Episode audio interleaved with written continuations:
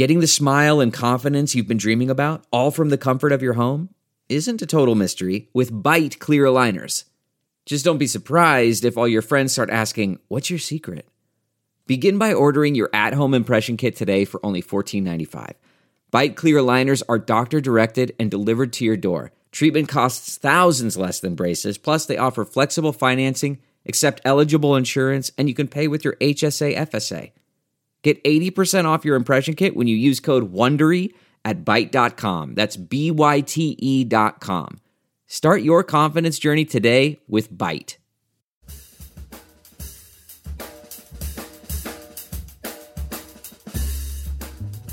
Hey guys, no fancy intro today. I just felt the need to have a bit of a reaction show, a bonus episode, because there was a big mic drop this week from the Biden administration. They're reviving the cancer moonshot, which, if you're unfamiliar, was something they put into place after Trump took office and Beau Biden tragically lost his life. Joe and Jill, like like I know them, Joe and Jill, started something called the Biden Cancer Initiative in hopes of figuring out what the next version of actually getting something done would mean to the government.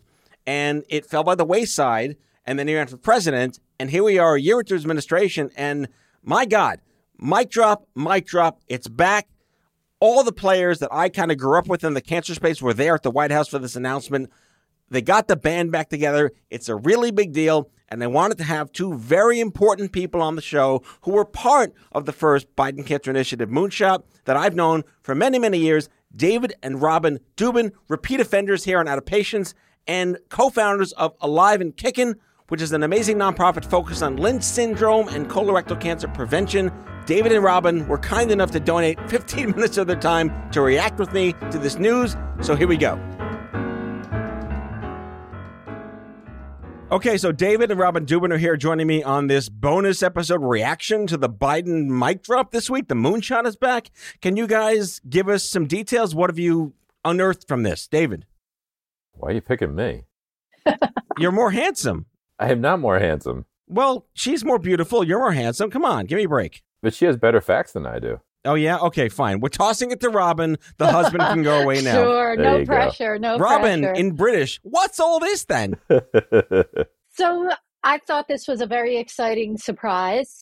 We know that some of the people that we had worked with in the past on the Biden Cancer Initiative and that were in the White House from the previous cancer moonshot when it was announced five years ago are in the White House again. So we knew that this was going to be a priority.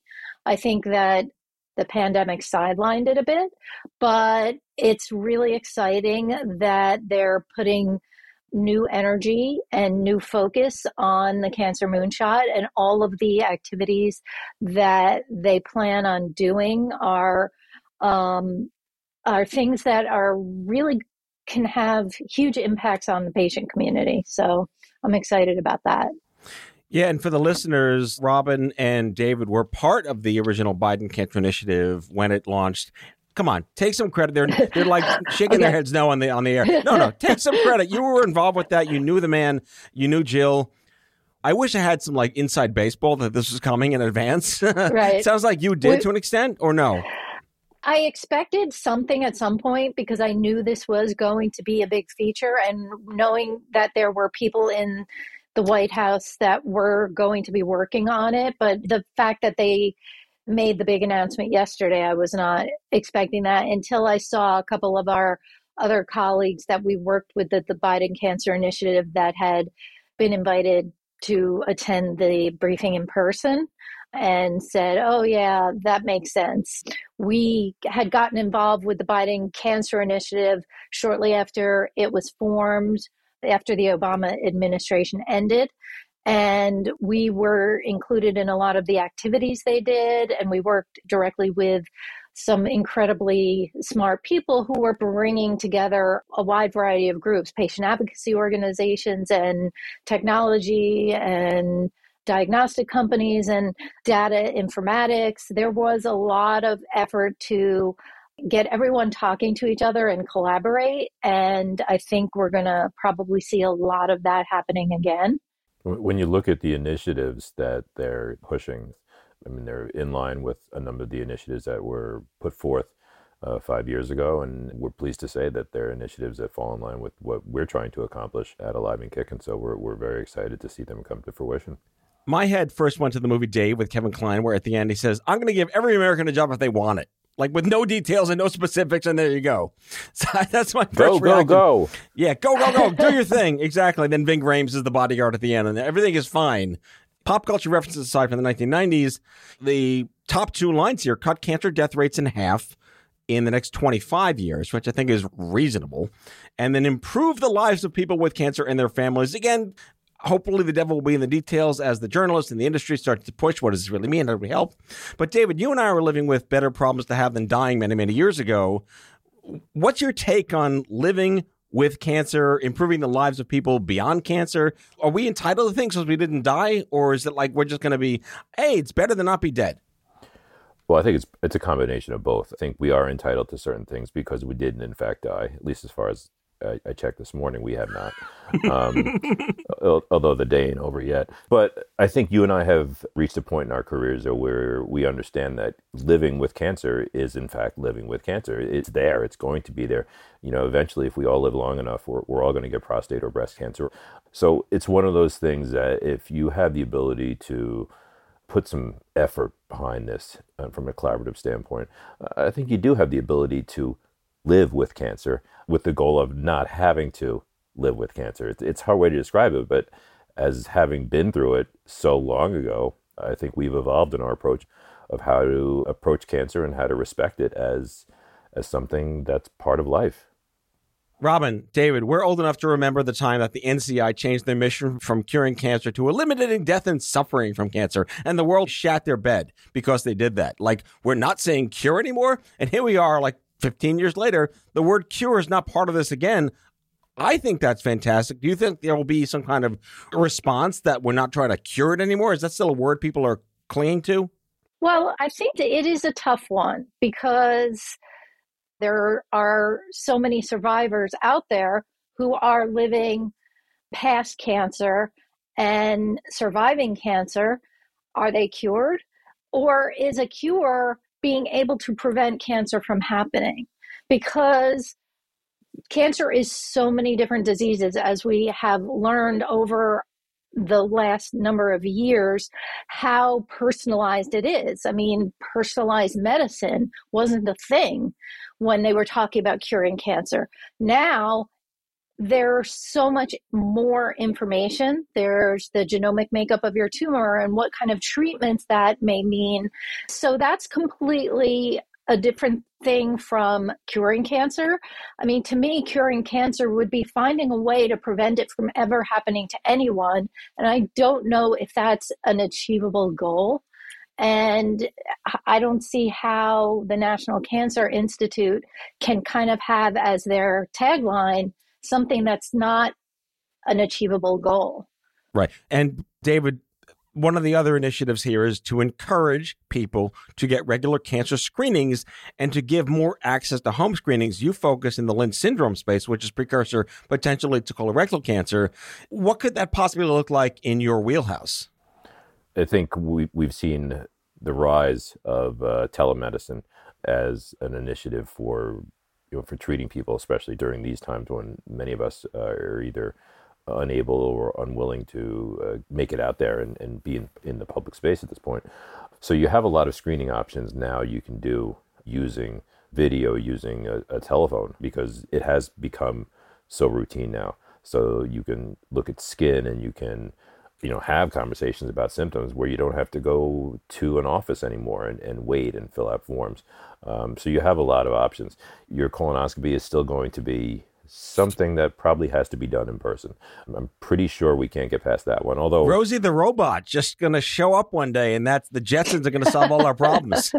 i look forward to rosie the robot paying me a visit um, but you, you, get my point. The ability to transfer information electronically has really opened up some doors and has allowed this to occur.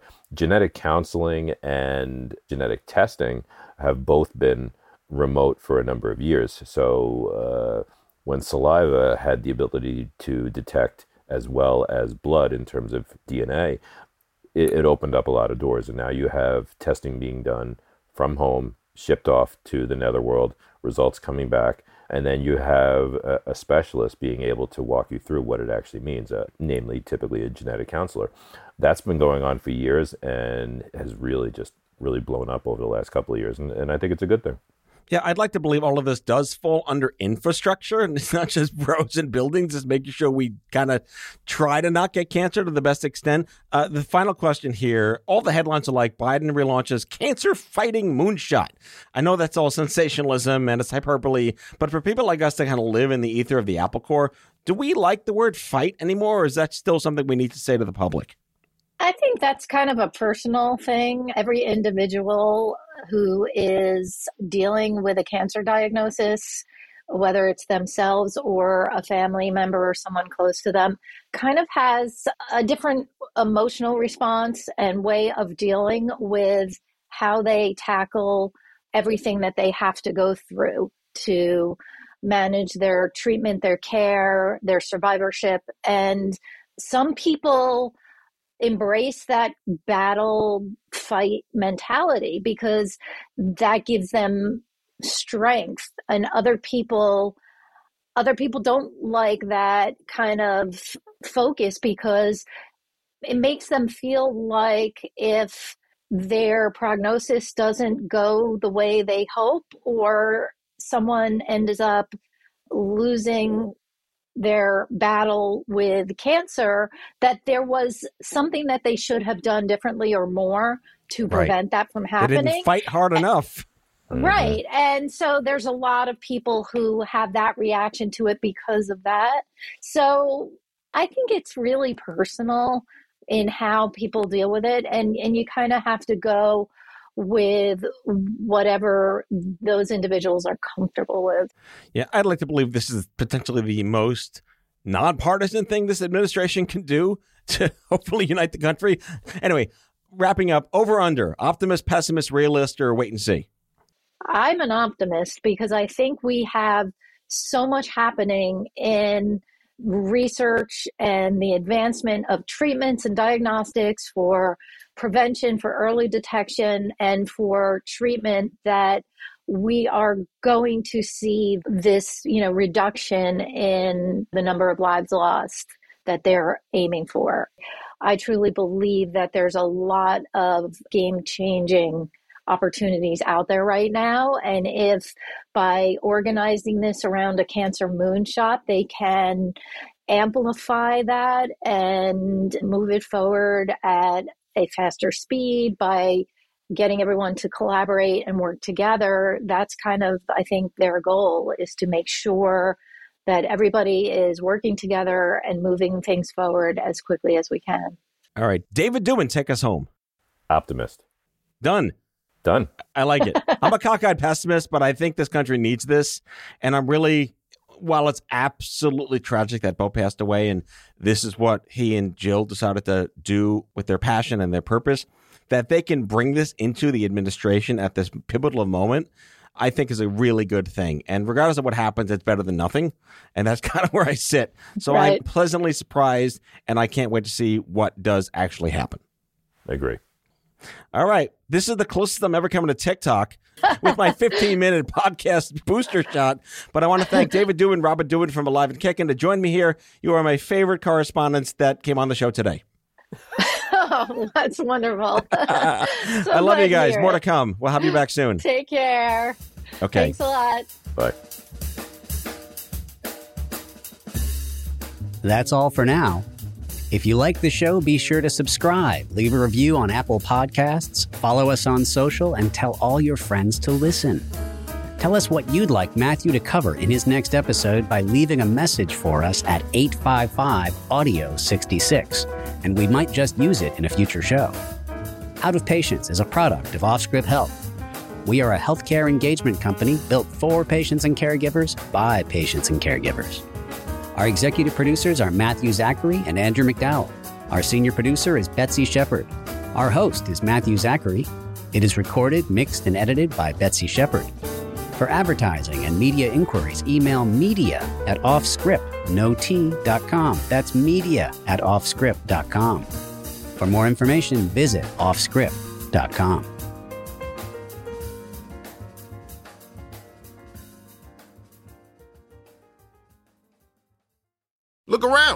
can find cars like these on AutoTrader. New cars, used cars, electric cars, maybe even flying cars. Okay, no flying cars, but as soon as they get invented, they'll be on AutoTrader. Just you wait. AutoTrader.